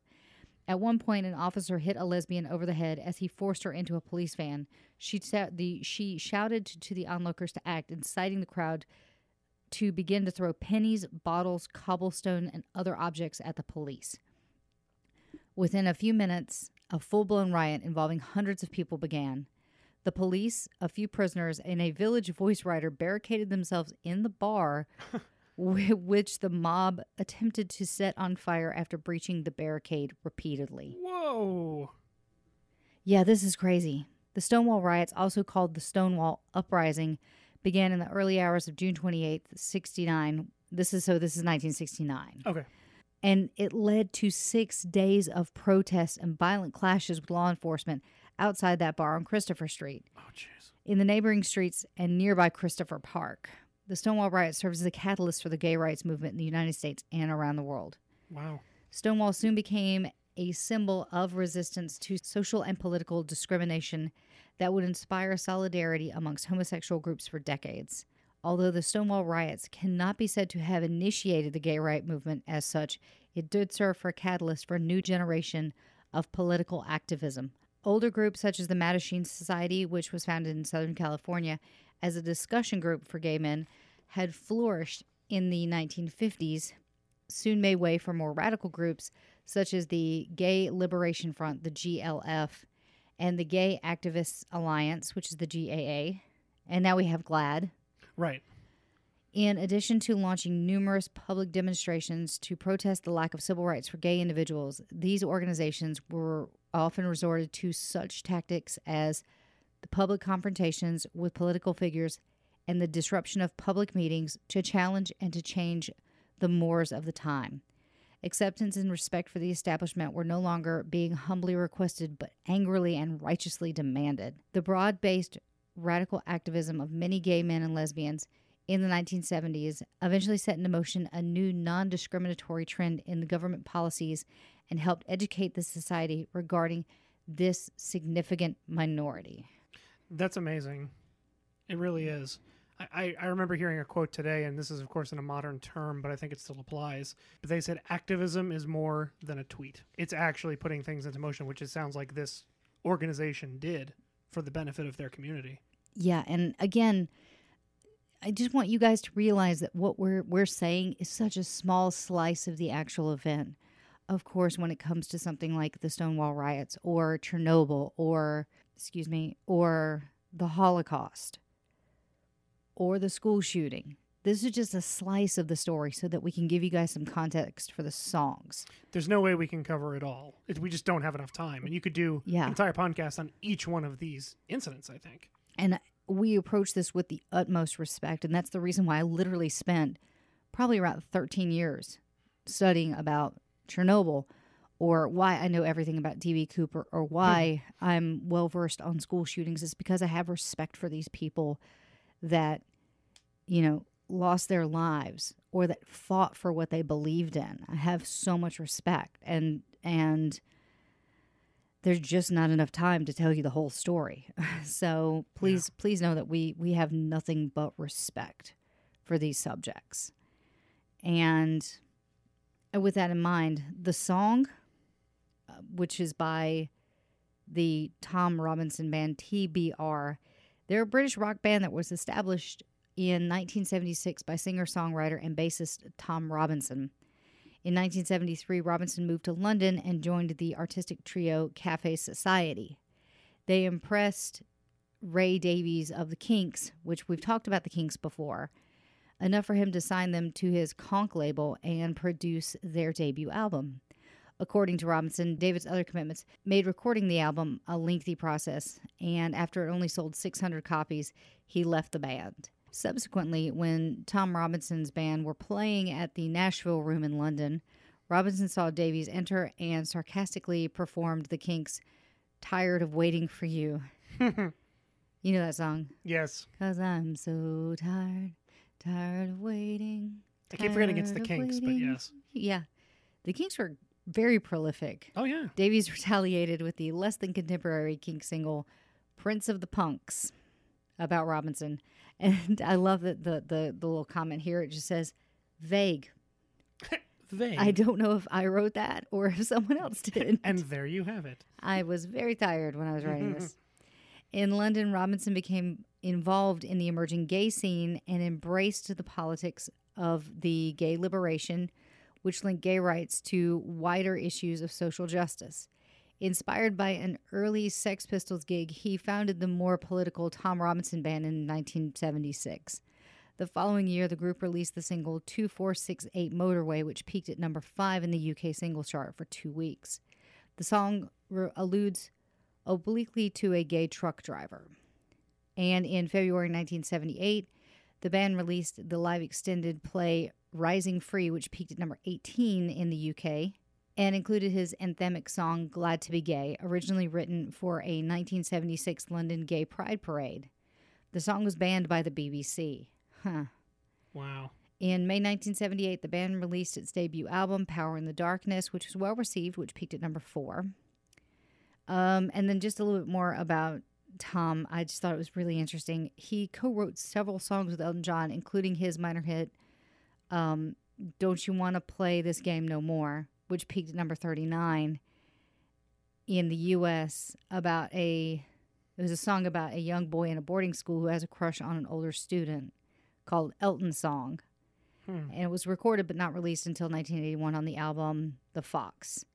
He played two songs live, Glad to Be Gay and 1967 so long ago during during June of that year at the Mhm. Secret Policeman's Ball. Yes, Secret Policeman's the first one. the 1979. That so was yes. the first one, yeah. Yep. Because then there was a Secret Policeman's other ball. That goes back to another episode of Yes. the benefit concerts. we I, I find more and more as we march on that there are so many connections. Like it's such a small musical world. It's That's so part crazy. of the fun. Okay, so let's check out this song.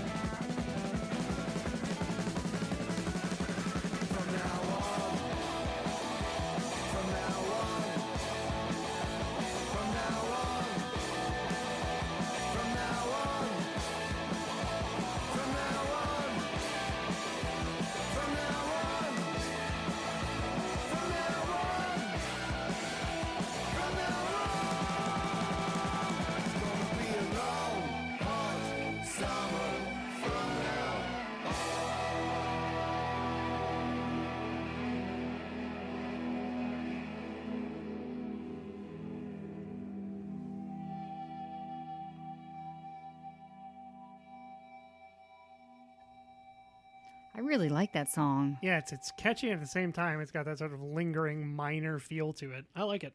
Uh, yeah, it. I dig that, and it's it's. Correct me if I'm wrong. Do you feel like that punk vibe, kind of moving in on that? How so? That driving guitar, the the short bites of lyrics, the driving message, that kind of thing.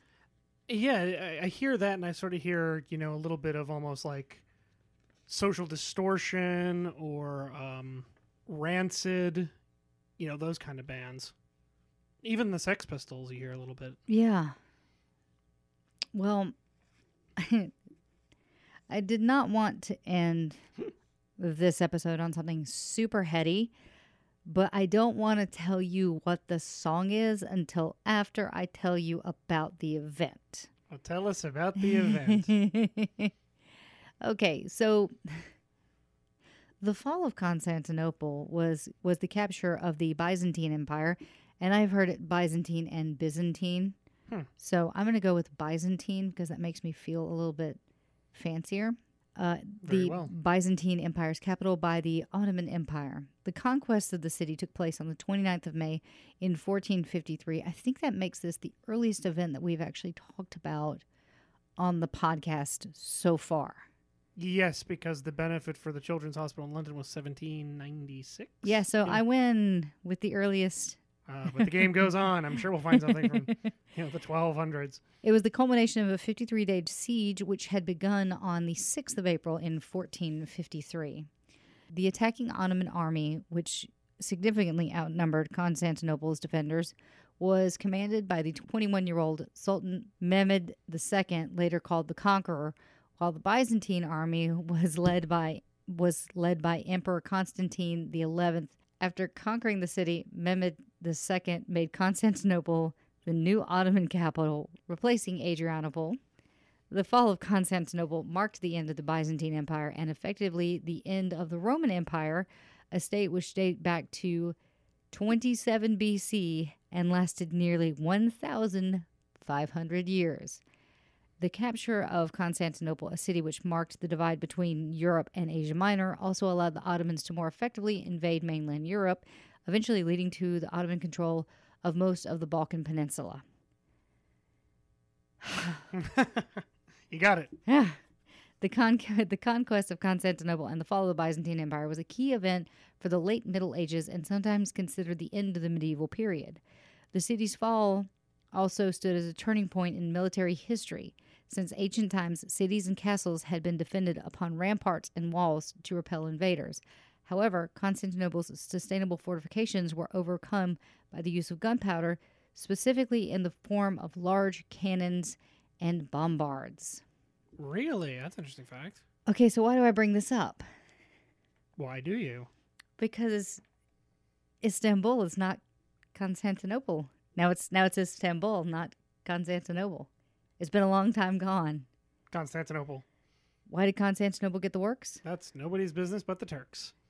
that is Istanbul, not Constantinople, is a 1953 swing style song with lyrics by Jimmy Kennedy and music by Nate Simon.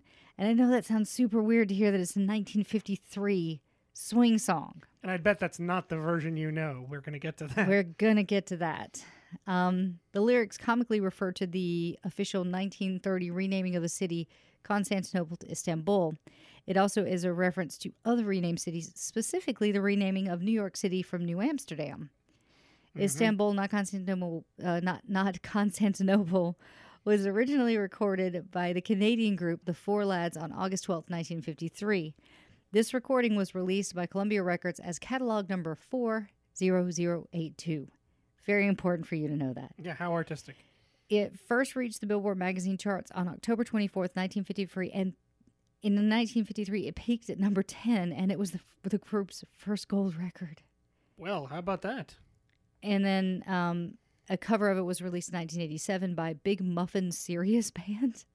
Okay, It's that one I actually did not know about. That's just an awesome name. That really is. And then the one that everybody listening to this podcast right now, if you can hear the sound of my voice, you probably know this version, which was in 1990. It was covered by They Might Be Giants. Oh yes. There, it has been covered a ton of times with a, a lot of great musicians, including Bing Crosby and Ella Fitzgerald, Bette Midler and Santo and Johnny. But I'm, I'm sure when we grew up, we all thought that it was They Might Be Giants. I did for years. And- years. And I'm sure the first time that like my generation heard it was probably Tiny Toons. I remember that episode to this day with the camels singing and everything. Yeah, actually, my brother in law, Bob, was the one that introduced me to not only They Might Be Giants, but he gave me the album Flood in, I think, 91. And I was like, this is my awakening. But he also introduced me to um, Dean. To Dean To Dean. Martin. Yes. Ah, yes. uh, with Ain't That a Kick in the Head. I just remember like chilling out in his backyard, which I'm pretty sure was made of AstroTurf. And he had a martini and he was singing Ain't That a Kick in the Head. well, and if you're gonna do it, I mean, go Yeah. all in. and he he's a cool dude. Like I look at him, I'm like, that is that is how you adult.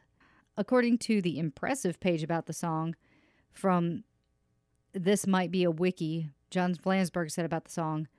We were recording the Flood album and I brought these Casio FZs, I sampled. I basically spent a couple weeks in my house recording every single thing I could figure out how to record and playing it back on the keyboard.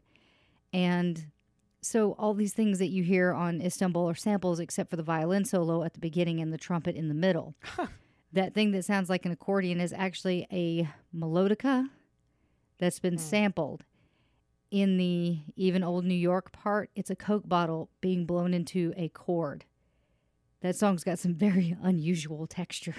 Well, the Be Giants were nothing if not inventive. I oh mean, man, I I love Flood so much. it's a great album. Dead is a great song. I like just this, okay, and not even like just Flood, but Dial a Song is great. I love The Sun, uh, but I like the faster version. I love New York City. I'm a huge nerd when it comes to They Might Be Giants. I think they're the second band that I've seen the most times. I've definitely seen them more than any other band, hands down. I think, yeah, I think I've seen the band Everything more. Then They Might Be Giants. Yes, but only by like two or three times. But to be fair, I, I was playing with a stacked deck because they would play every year in Boston when I was in college, and it was a free show. So why wouldn't I go? Yeah, I got to see them do a mini concert at Virgin Records in like 2002, I think, because they had a kids book that was coming out or kids kids album that was coming out, and they played on like baby instruments. so you have like their drummer sitting behind like a baby set, and they've got like the little Casio keyboards and everything. It was really funny. And they're still making music, aren't they? Yep. Yes, they are. So the first version of the song I'm going to play you guys is going to be the Four Lads version so that you guys can hear the original version. And then, of course, we're going to close the show with the They Might Be Giants version. We have to. Okay, so here's the Four Lads.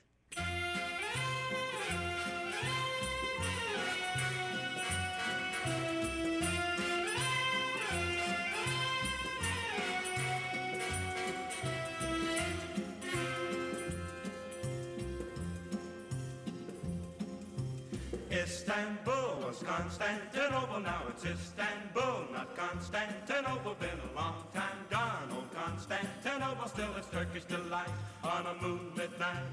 Every gal in Constantinople lives in Istanbul, not Constantinople. So if you've a date in Constantinople, she'll be waiting in Istanbul. Even old New York was once New Amsterdam. Why they changed it, I can't say. People just liked it better that way. Take me back to Constantinople. No, you can't go back to Constantinople. Now it's Istanbul, not Constantinople. Why did Constantinople get the works? That's nobody's business but the Turks.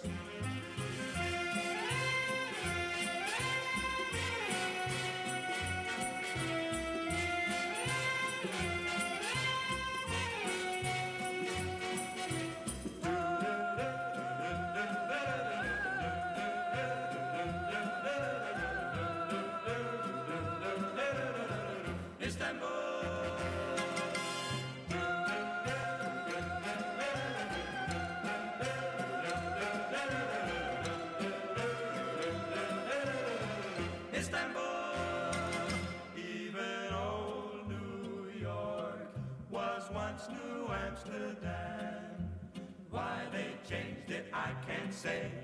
People just liked it better that way. Take me back to Constantinople. No, you can't go back to Constantinople. Now it's Istanbul, not Constantinople. Why did Constantinople get the works? That's nobody's business but the Turks. Istanbul. Can you not like that song? In the picture of them, they look like they're straight out of the Twilight Zone. If you look at those four guys, sure you can find them online. The monsters are due on Maple Street. It- pretty much, yeah. Yeah. So uh, that is our episode for today, guys. Thank you so much for checking this one out. Uh, we hope that you'll join us next week when we are going to tackle one of the heaviest and darkest episodes yet, uh, in my opinion, which is going to be race relations and music within the Jim Crow era, along with segregation. So I do not pity you for your research that you're having to do for this one. It's it's quite a bit, and it's obviously some heavy material. So my only hope is that we will do it justice and do our best to, I guess, convey the facts. Yeah, I, I actually handed this over to Will specifically because I know that if I tackled this, it would just come from a place of absolute anger because you guys have, you know, you- you've heard me talk about how how much segregation makes my blood boil when it comes to something especially as joyous as music. So, um And I think we will see some positive lining to it all because through it, I think music helped break down a lot of those barriers. We will be seeing that on the next episode, so come along with us. Yeah. So our social stuff. Uh, if you think we're doing an amazing job and you'd like to give us money, you can do that at patreon.com backslash rock and roll heaven. You can come join us on Twitter at rock and roll LT. We're on Instagram at rock and roll heaven LT. Our Facebook is Rock and Roll Heaven Pod. Still not saying our website. Nothing has changed about that. And you can email us at rock and roll heaven LT at gmail.com. And you can check out other awesome Pantheon podcasts at rockandrollarchaeology.com. Guys, thank you so much. We will see you next week. Keep on rocking in the free world. Goodbye, Will. Goodbye. And hello, Johns.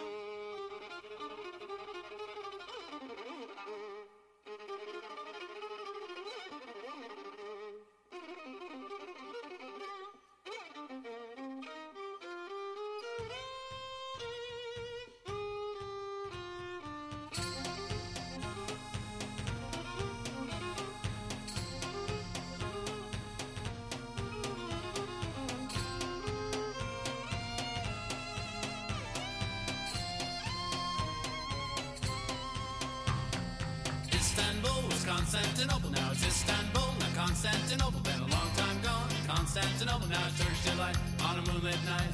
Every gal in Constantinople lives in Istanbul, now Constantinople. So if you've a date in Constantinople, she'll be waiting in Istanbul.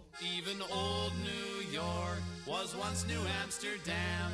Why they changed it, I can't say. People just liked it better that way. So take me back Constantinople. No, you can't go back to Constantinople. Been a long time gone. Constantinople. Why did Constantinople get the works? That's nobody's business but the Turks.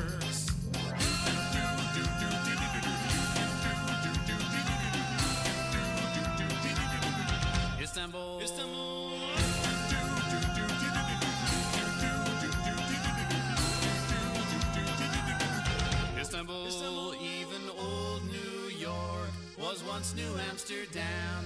Why they changed it, I can't say. People just liked it better that way. Istanbul was Constantinople, now it's Istanbul, not Constantinople. Been a long time gone. a Constantinople, why did Constantinople get the works? That's nobody's business but the Turks.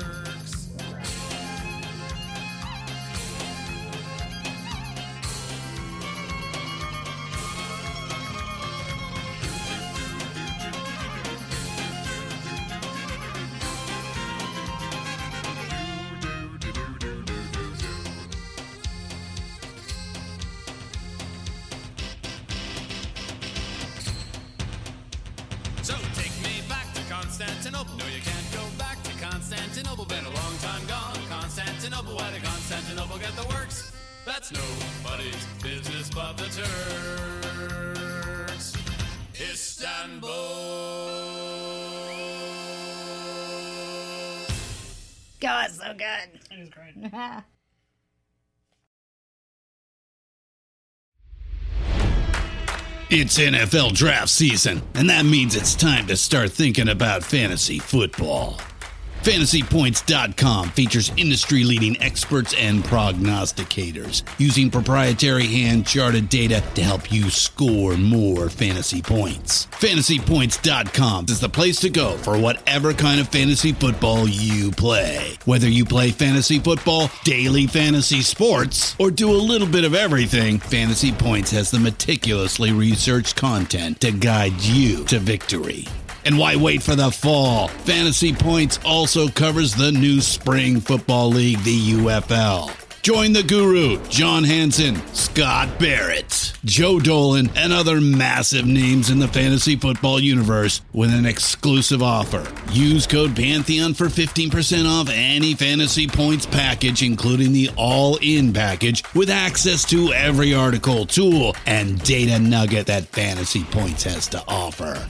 That's fantasypoints.com and code Pantheon for 15% off at Fantasy Points. Fantasypoints.com. Code Pantheon. Score more fantasy points.